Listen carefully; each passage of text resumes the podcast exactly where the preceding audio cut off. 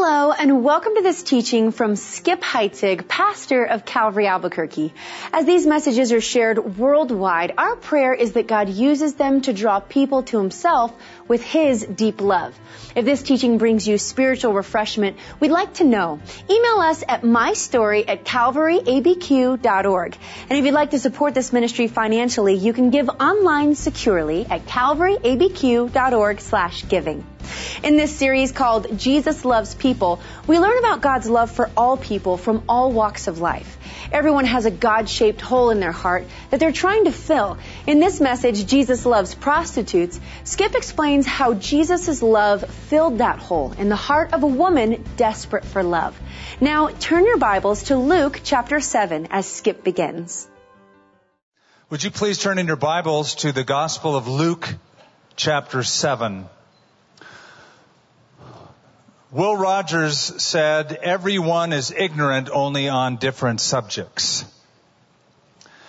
And so I plead ignorance. There's been so many topics in this Jesus Loves People series that I have frankly been ignorant of before I taught them in the scripture and did research on different lifestyles and, and this would be one of those. Jesus loves prostitutes. Uh, I have never met one that I know. I may have witnessed to one on a street or I may have met someone who claimed to be one at one time. But I've had to do research by interviews, by TV documentaries, etc. I know the Bible talks about prostitution. And did you know that 76 times it speaks about a harlot or harlotry. It speaks about prostitution. It is condemned in the scripture. It is immoral. Book of Leviticus chapter 19, the book of Proverbs in several places, and the writings of Paul, 1 Corinthians chapter 6, all condemn prostitution or getting involved with a prostitute. But did you also know that Jesus said that prostitutes were among those who listened to the words of John the Baptist and repented. And did you know that Jesus shocked the crowd when he said to the religious leaders, prostitutes and tax collectors are going to get into the kingdom of heaven before you. How's that for a sermon opener? And did you know that two prostitutes are actually in the genealogy of Christ. Tamar in the Old Testament, who seduced her father-in-law, acting as a prostitute. And Rahab, that infamous harlot from the city of Jericho who hid the two spies. In fact, she is named as an example of faith in Hebrews chapter 11. Imagine that, a prostitute. But beyond some historical and biblical examples, I have to plead ignorant. And because of that, I've done some research, a little bit of it. I've dug around and what I have found, honestly, broke my heart. Let me explain what I mean. First of all, prostitution, the sex trade is a huge money making enterprise. I won't bore you with all the statistics uh, nationwide, but let me just give you one city. The city of Miami. Now, it's not even the highest. In that city alone, it is a $235 million per year industry. Atlanta ranks higher, and there are several other cities that rank up there. That's just one town. Studies show that 10% of American men buy sex. It's one out of every 10. And that accords with the international statistics that one in 10 men in the world have purchased a prostitute. But here's what broke my heart. Do you know what the average age is for a girl to get involved? Between age 12 and age 14. The mean age is 13 years old. How? You say, how? How does that happen? Well, they're enticed. They're they're lured into it. Do you know that there is a, an incredibly organized and powerful network of people out there that use social media to attract? And here's what they know. They know that one out of every 10 kids aged 10 to 18 is going to run away from home. They will. They know that. They know that most of them are girls. And they know that runaway girls are very vulnerable. They need things to eat. They need food. They need places to stay within 48 hours of that child running away from home, they will be approached by someone to lure them into this lifestyle. It's also one of the deadliest professions in the world. Let me explain. There is a mortality rate for occupations. I think you know this. And the way they judge it is they take 100,000 people and they find out how many people die because of, they, of doing that job. So the average American worker mortality rate is 3.5 people in 100,000 people. That's the average. But there are certain professions that are riskier. For example, for police officers, it goes from 3.5 to 18.0. It's a riskier profession. For aircraft pilots, it shoots all the way up to 70, 70.6. For deep sea fishermen, interestingly enough, it's 75.0. For prostitutes, it's 204. Why? 95% of them are threatened with a gun in their face. They are beaten. Over half of them will be assaulted or raped. So all of that to say before you and I harshly judge the lifestyle that is immoral, granted that, we need to understand how they were introduced to it, when they got into it, and what is threatening them in the current state that they are in. Well, in our story in Luke chapter 7, it's very interesting, actually. It's Jesus Christ and a prostitute in the home of a Pharisee. Talk about tension. Right, talk about a tense meal, and it is a mealtime setting. The Pharisee named Simon will discover, and the prostitute are drawn together by a mutual attraction, not to one another, but to the compelling person of Jesus Christ. Both of them are interested in Jesus. And I just gotta say that it's stories like this that just make me love Jesus all the more. The way he handles her and the way he handles this Pharisee.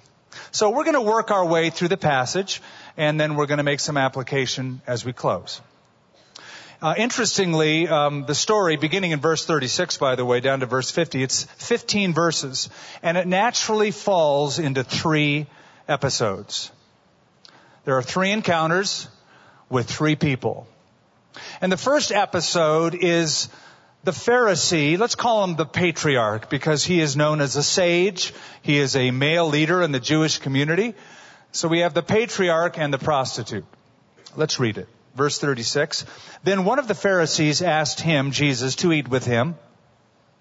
And he went to the Pharisee's house and sat down to eat.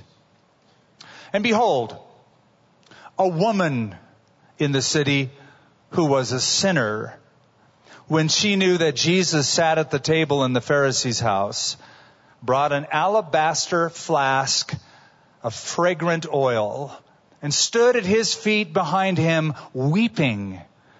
And she began to wash his feet with her tears and wiped them with the hair of her head. And she kissed his feet and anointed them with fragrant oil. Now, frankly, we don't know why Jesus was invited to Simon the Pharisee's house. We could guess. Some believe it was out of sheer curiosity. He's just so amazed at what Jesus said and he just wants to hear more. I don't believe that, even though that is a possibility. You'll see why in a moment. The other idea is that um, perhaps Simon like a lot of people, would love to have sort of a feather in his cap. It's always nice to invite important people, up and coming popular people to your place. So you've got conversation the next day. Guess who I had for dinner last night? A possibility, but I doubt that. I think I know the reason why. Let me explain to you why. Simon invited Jesus not because he loved Jesus, but he wanted to watch him. He didn't like Jesus. He wanted to trap him. He wanted to investigate him further. Now, why would I say that? Because if we look at the broader context of the story, just one chapter before, just several verses before this, we are told these words. The scribes and the Pharisees were watching Jesus closely so they might find an accusation against him. That's why he's there. This Pharisee invites Jesus to observe him, to interrogate him, to entrap him. And you'll see further evidence of that as we go on. So Jesus comes and he literally reclines. Remember the triclinium? They would recline for a leisurely meal. And as the meal begins, suddenly the center of gravity of this scene shifts dramatically as a woman, a woman of the night, comes in and interrupts and stands behind Jesus at his feet because he's reclining and just breaks down. She has an emotional breakdown tears of shame, tears of remorse, tears of regret. What Martin Luther called heart water sprung out and dripped all over Jesus' feet. Question. Why did she come? She wasn't invited. Why is she here? Well, first of all, let me back up and say it was not unusual to have other people, uninvited people at dinners like this. Um, in those days, there were people who were invited to dinner. The dignitaries they would eat inside in the invited room, but there was a courtyard in houses like this, and anybody could come. It was sort of like ancient entertainment to hear what the rabbi says or the speaker says or what the latest gossip is. So people would come from the community. It was not unusual to have a lot of people, even in the perimeter of the room, but it was unusual to have this woman here. Because the text says she is a sinner. And when you give a female in that ancient culture the title of a sinner, it only means one thing. To be a notorious sinner as a woman, she was a prostitute. And that is why the New Living Translation actually translates it, a certain immoral woman came. Now, you, you couldn't get two more different people in one room than Simon the Pharisee and this unnamed prostitute. The sage, the streetwalker. The Pharisee, the floozy. The patriarch, the paramour, the prostitute, the man of high reputation, and the woman of ill repute. Something else.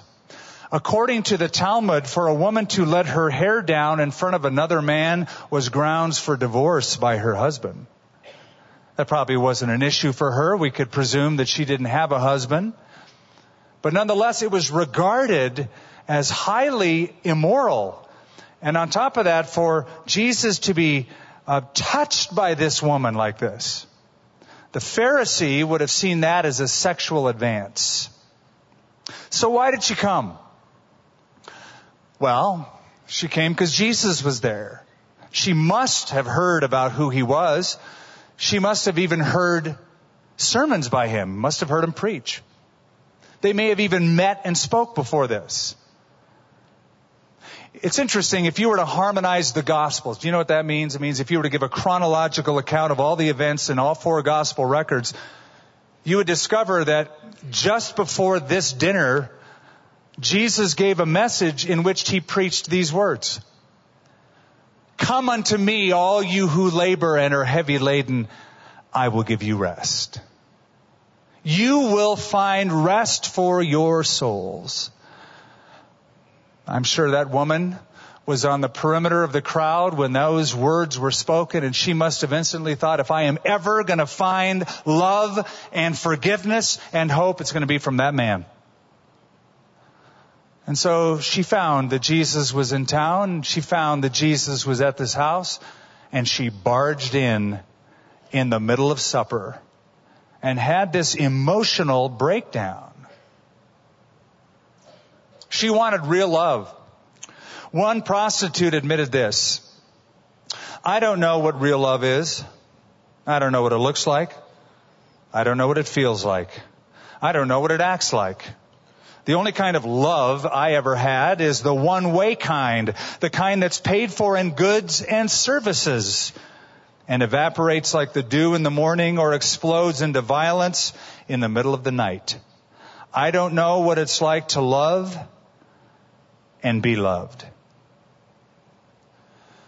So we really don't know the depth of pain and remorse this woman in our story was experiencing. We don't know when she got involved in prostitution. We don't know why she got involved in prostitution. Did she come into it when she was very young? Did her husband die or leave her bereft, penniless, maybe having to raise kids? Some of the research I've done for women who enter the um, work of a prostitute later on, they will frankly say, even though it's still wrong and immoral, I did it to feed my family, to make ends meet. We don't know why. We're not told. One anonymous prostitute said, prostitutes have very improperly been styled women of pleasure. She says they're not women of pleasure. We are women of pain, of sorrow, of grief, and of bitter and continual repentance. So she rushes in. She barges in. There's an air of desperation in her approach. Doesn't care about decorum, doesn't care about protocol, rushes in, has this breakdown, tears of remorse, tears of pain, tears of hope, all at the same time. Now the camera moves from the first scene to the second scene, from the patriarch and the prostitute to the patriarch and the preacher, the invited preacher, Jesus. Because look at verse 39 now. When the Pharisee who invited Jesus saw this, he spoke to himself. He didn't say it out loud. He's just thinking these thoughts in his head. He's saying, this man, if he were a prophet, would know who and what manner of woman this is who is touching him, for she is a sinner. Those are his thoughts. Nobody knows those thoughts, he thought. Jesus answered and said to him, Did you get that? Jesus answered what? Jesus answered his thoughts. It's ironic, really, because he's thinking, this guy can't be a prophet because prophets know stuff we don't know. And he didn't even know who she is. And Jesus knew he thought that. So he answers his thoughts. And said, Simon, I have something to say to you. So he said, teacher, say it. There was a creditor, a certain creditor who had two debtors. One owed 500 denarii, the other 50. When they had nothing with which to repay, he freely forgave them both. Tell me, therefore, which of them will love him more? Simon answered and said, I suppose the one whom he forgave more. And he said to him, you have rightly judged. And he turned to the woman and said to Simon, Do you see this woman? I entered your house. You gave me no water for my feet. She washed my feet with her tears and wiped them with the hair of her head. You gave me no kiss. This woman has not ceased to kiss my feet since the time I came in. You did not anoint my head with oil, but this woman has anointed my feet with fragrant oil. Therefore I say to you, her sins, which are many, are forgiven. For she loved much. But to whom little is forgiven, the same loves little. Crawl into Simon's head for a moment. I know who this woman is. Obviously, Jesus does not. I know her reputation. Evidently, Jesus does not. Now, here's what I want you to see. Simon, the Pharisee, mistook an act of devotion, an act of worship, and an act of repentance for a sexual advance. The word used for she's touching him is a strong word of sensual, sexual touch to lure somebody into an affair. She mistook a woman's act of devotion for a sexual advance. You know, you have to be very cold hearted to think that way. You say it's an easy mistake. No, it's not because she's crying, she's weeping, she's pouring out tears. That, that, that, if she, that's not going to attract anybody. That's what I want you to see. You got to understand that Simon, the Pharisee, had a wrong estimation of everyone in that room. He had a wrong estimation of Jesus. He said, he's no prophet. Duh. He's the prophet. He had a wrong estimation of the woman. She doesn't belong here with him. It's exactly where she belongs. And he had a wrong estimation of himself. I think he was thinking thoughts like, well, I'll, I wish others could be as discerning as I am. And what you need to see is this. When you view life through the lens of legalism, everyone you see is distorted. Everyone and everything is distorted through that lens. So, after Simon plays pin the tail on the sinner in his mind, Jesus speaks up. Simon, I want to say something. Simon's thinking, finally, good. You know, you ought to defend yourself for letting this happen. You need to rebuke her. That's what he's thinking. Interestingly enough, the word Simon, the name Simon, Shimon in Hebrew, means one who hears. He's about to get an earful from Jesus. And Jesus tells him the story that we read. And this is what is amazing. Because we don't get the full story of what happened until Jesus talks. And when Jesus talks, now we get the full picture. And we understand from Jesus' words three things about Simon. Fact number one, Simon's manner was inhospitable. Did you know in that day, the ancient culture, there was a protocol if you come into somebody's house, first thing you do is you either get a servant to wash the feet of the person who has been invited in, or you give the guest water to do it himself. That didn't happen. Second, you as the host embrace and kiss on both cheeks as a formal greeting that person who has come to dinner. That didn't happen. Third is you give them a scented olive oil to sort of set the tone for the evening. That didn't happen. None of it happened. The common courtesies, the common protocol for anyone being invited into a home did not happen. That's why I say he didn't invite Jesus because he loved Jesus. He didn't invite Jesus because he was curious about Jesus. He wanted to trap him. Because Jesus said, you know what? You didn't even treat me with the common courtesy of a regular guest. Your treatment of me has been discourteous and insulting. So that's fact number one.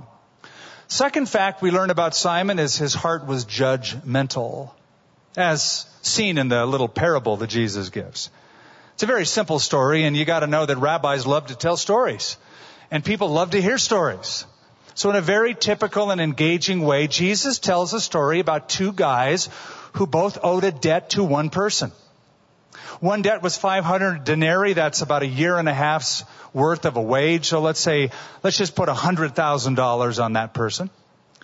And the other owed 10 times less than that. So, um, $10,000. You've got a $100,000 sinner and a $10,000 sinner, debtor.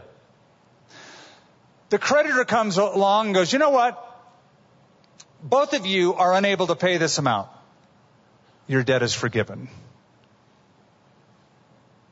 Now that's, that's monumental.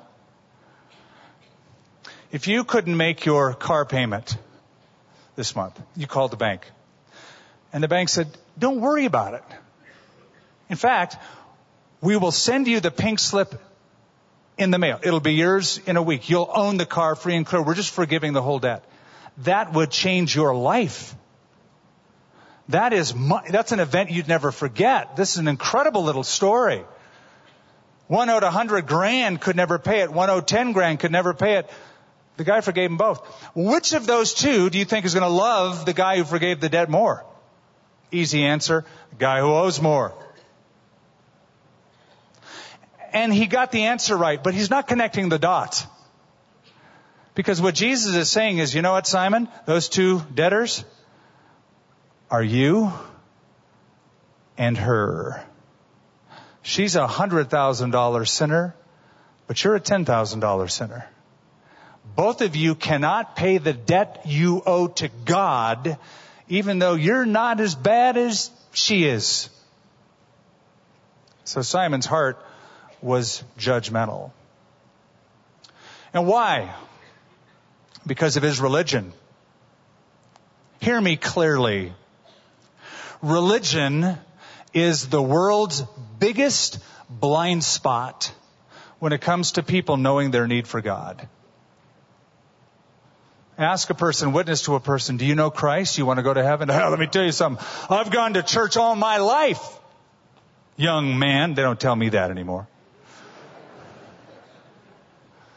Old man, I've gone to church all my life. I've been religious all my life. This man's religion made him inhospitable to Christ and judgmental toward this woman. So we learned two things about him. His manner was inhospitable. His heart was judgmental. A third thing we know from Jesus' words is his sin was invisible. Oh, it was there, but you couldn't see it. Her sin was outward. It was the sin of passion. His sin was inward. It was the sin of pride. The prostitutes were sins of the flesh. The Pharisees were sins of the spirit. Her sin? Well, her sin was overt and everybody knew. His sin was covert and nobody knew except one. And his name was Jesus. Now why do I bring this up? Because I think we likewise have blind spots in Western American evangelicalism. We have sins that we would consider socially acceptable. You know, we, we just, not, not a big deal, we say. Other sins are a big deal. They're so big, we'll picket against them. We'll have signs against them. We'll vote for legislation against them. They're bad, bad, bad sins. But other sins, gluttony, it's a sin. That's overeating socially acceptable. Eat up, man. Clean your plate. Greed. Come on, this is America. Be an entrepreneur. Make more. We applaud you. Gossip. Socially acceptable. Oh, it's just a prayer request she's sharing with 50,000 people. There are certain sins that are socially acceptable, but others that are not. Well, what Simon saw insulted him, what this woman did. But what he heard Jesus say should have convicted him. Let's go to the third and final episode, and that is the preacher and the prostitute. Now finally, they are alone in the conversation. Verse 48, then he, Jesus, said to her, your sins are forgiven. And those who sat at the table with him began to say to themselves, who is this who even forgives sins? Then he said to the woman, your faith has saved you. Go in peace. Now there is Jesus standing eye to eye with a woman whose face is reddened with tears and who is riddled with shame. One little sentence. Your sins are forgiven. Oh, the sound of those words to those ears. Now notice that Jesus is not put off by her reputation. Oh, he knows it. He is not put off by all of the years of her sinful activity. He knows her past. He's not put off by the judgment and the gossip going on by the religious elite in that room. He just says to her, your sins are forgiven. Go in peace. Your faith has saved you. Jesus knew. He knew that her heart was breaking. He knew that she was filled with shame. He knew that she was full of remorse. He knew that she wanted to leave that and have change. You know, I read a very interesting um, testimony this week about a woman who said she got involved in prostitution by watching a movie. She saw the movie Pretty Woman. Some of you will remember that. It was a famous movie some years back with Julia Roberts. This lady said, I watched the movie Pretty Woman and I was like, well gosh, look at her. She's beautiful. She's making money. She's meeting guys and she fell in love with this guy and she's living in this nice hotel suite and has everything she wants. And she's fallen in love.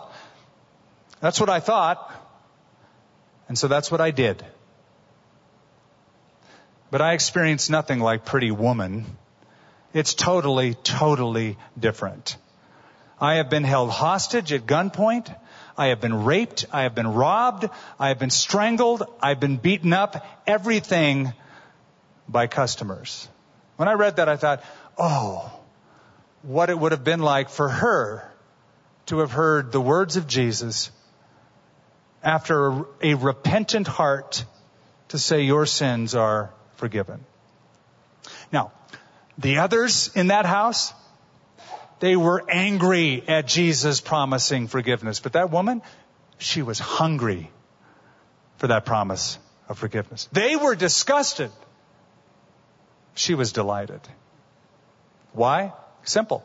The love that she never found in all of the encounters, the passionate encounters she had with men, she found in a single encounter with this unique man Jesus. And she walked away that day knowing that God has a big eraser.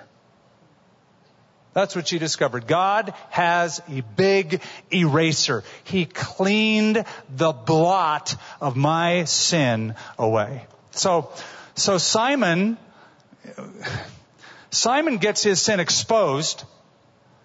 This woman gets her sin forgiven.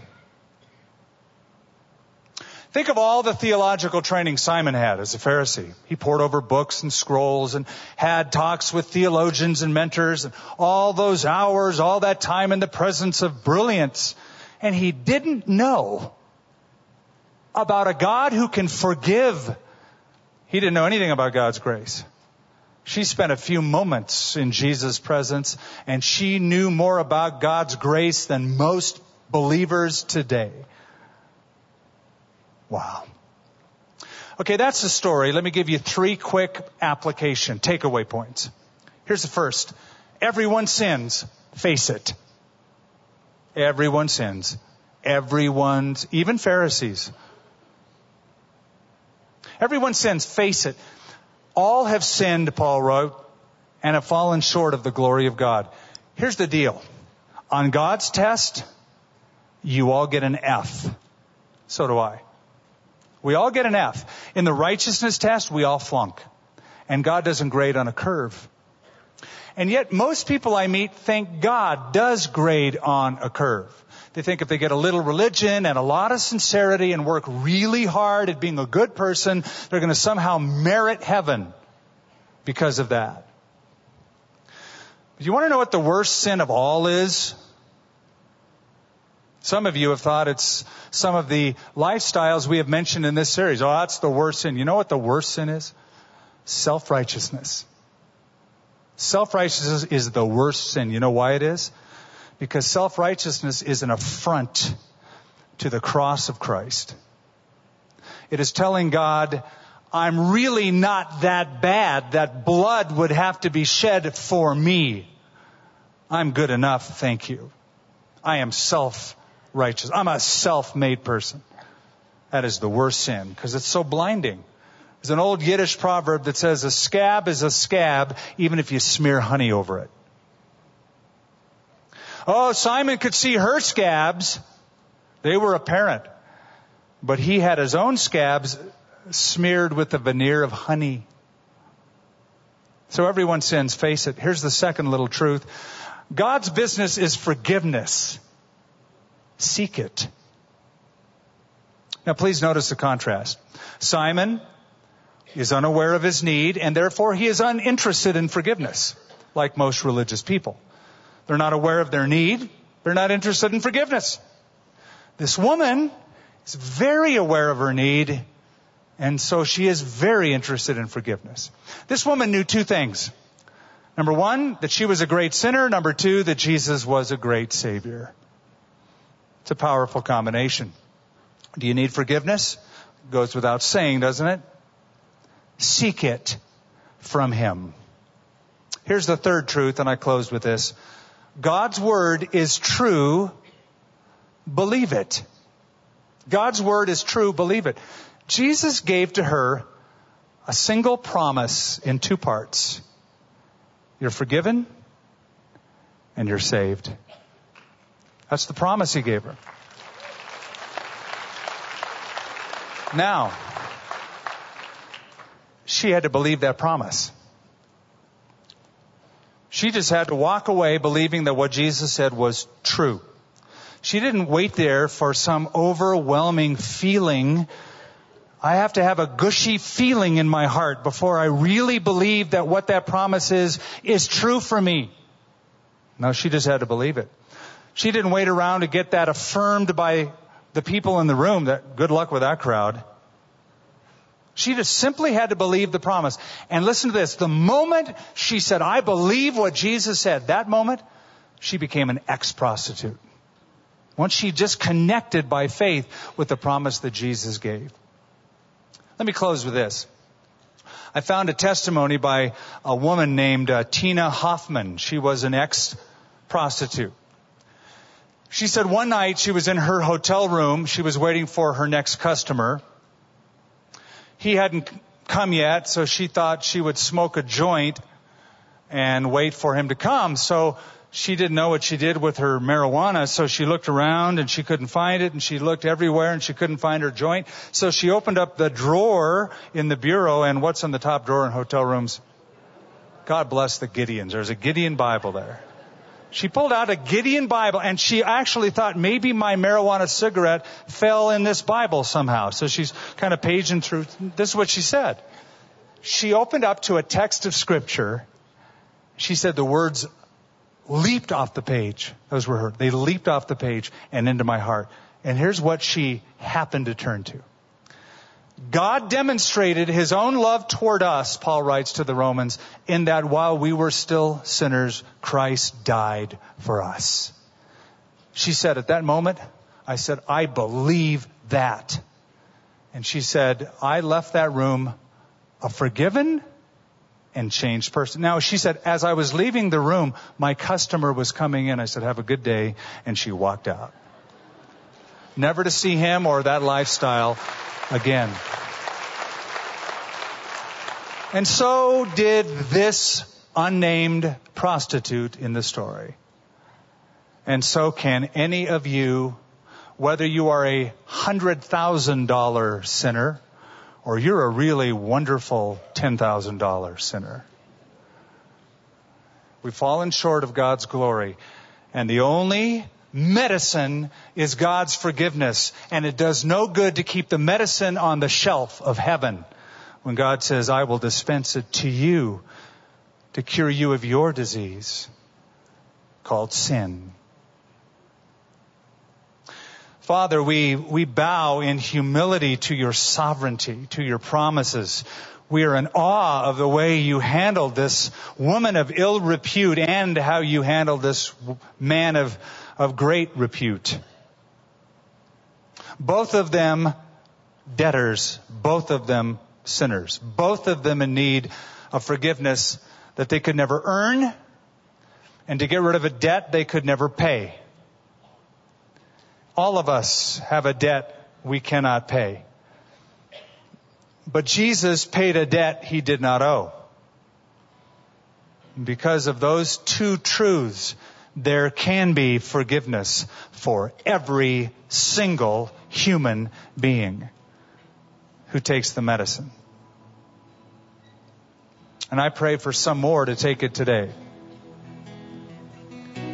I pray for those who have gathered here in this room or are watching by internet or IP television or listening by radio, whatever means. The most important thing is, is not that a lot of people are hearing this message as much as those who are hearing it are responding correctly. And Father, we pray that those who have gathered here would say yes to you. And if you're here today and you're not sure about where you stand with God, you do need to be sure. Is your heart right with God?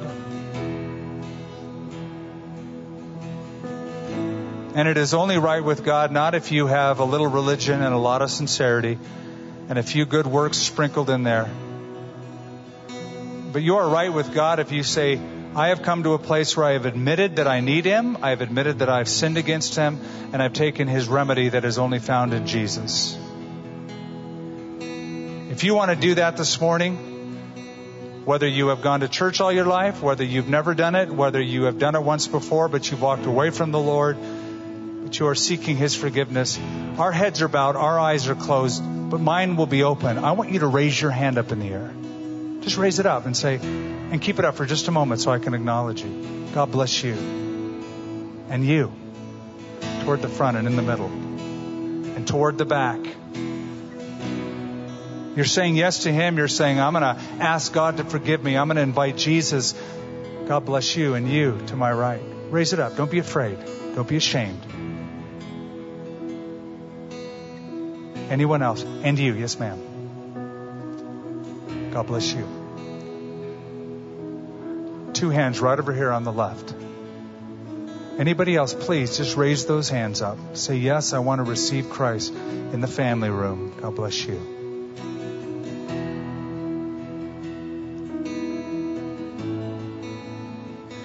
I see two in the balcony. In the middle on my right. In the Last row, couple you guys, thanks. And in that back little pocket, God bless you. Thank you, Lord. We love this part. We love to see this and hear this. Thank you. I pray for these people.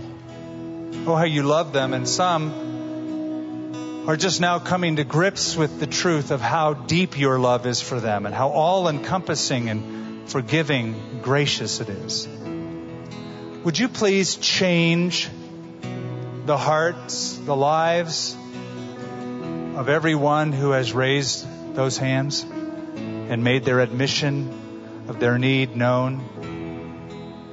You already knew it, Lord.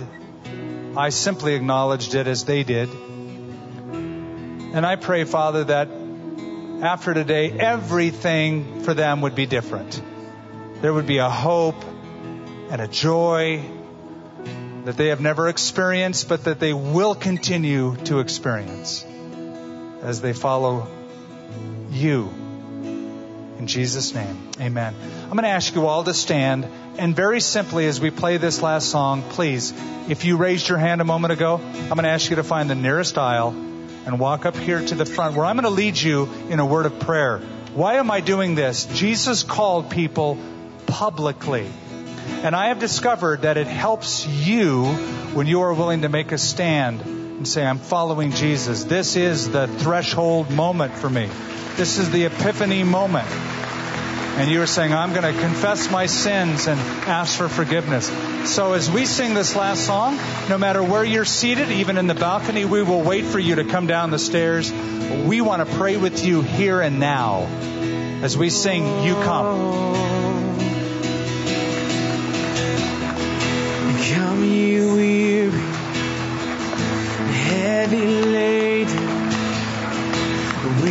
and wounded sick and sore. And Jesus ready, He stands to save you, full of pity, love and power. And I will arise and go to Jesus. He will embrace me in his And arms of my dear Savior, there are ten thousand charms.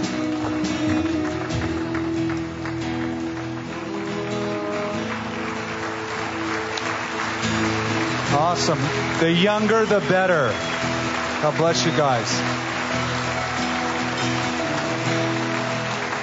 Please come. No matter what age, no matter what background, if you sold yourself, if you sold your body, if you bought sex, Jesus bought you. He paid the price for you with his blood. That's how much he loves you and is willing to redeem you and wipe that away. Church is not for good people. Look at us. Church is for sinners saved by a good God through a good Savior. That's who it's for.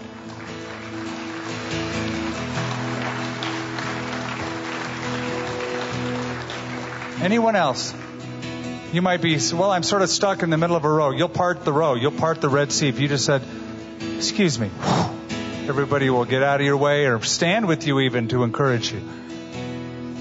Don't be put off by where you're standing right now or, or what you've done. Or if you're in the family room, you can come join us if you have made this decision. If you haven't already, you just come through those doors. Anybody else? Well, a whole bunch of you have walked forward, and I'm so glad that y'all did. I'm going to lead you in a prayer. I'm going to ask you to say these words of this prayer out loud after me. I want you to say them from your heart. Say them to the Lord. Okay? And um, if you can, try to just tune every one of us out. This is just you and God. So let's pray. Say, Lord, I give you my life. I'm a sinner and I know it. And I'm sorry for my sin. I believe in Jesus. That he died on a cross for me. That he shed his blood for my sin. And that he rose from the grave for me. I turn from my sin. I turn to Jesus as my Savior. I want to follow him as my Lord. Help me to do that. In Jesus' name. Amen. Now let's get excited. When we surrender our lives to Christ, we can rest in His love and forgiveness. How have you seen this truth in your life? Let us know. Email my story at calvaryabq.org. And just a reminder, you can give financially to this work at calvaryabq.org slash giving. Thank you for listening to this message from Skip Heitzig of Calvary Albuquerque.